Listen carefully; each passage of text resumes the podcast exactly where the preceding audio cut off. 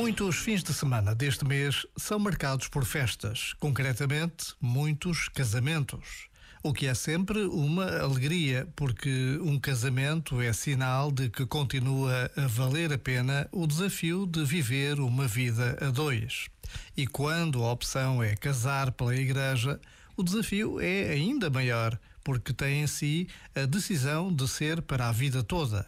E deve ser uma decisão e não um sonho ou uma possibilidade.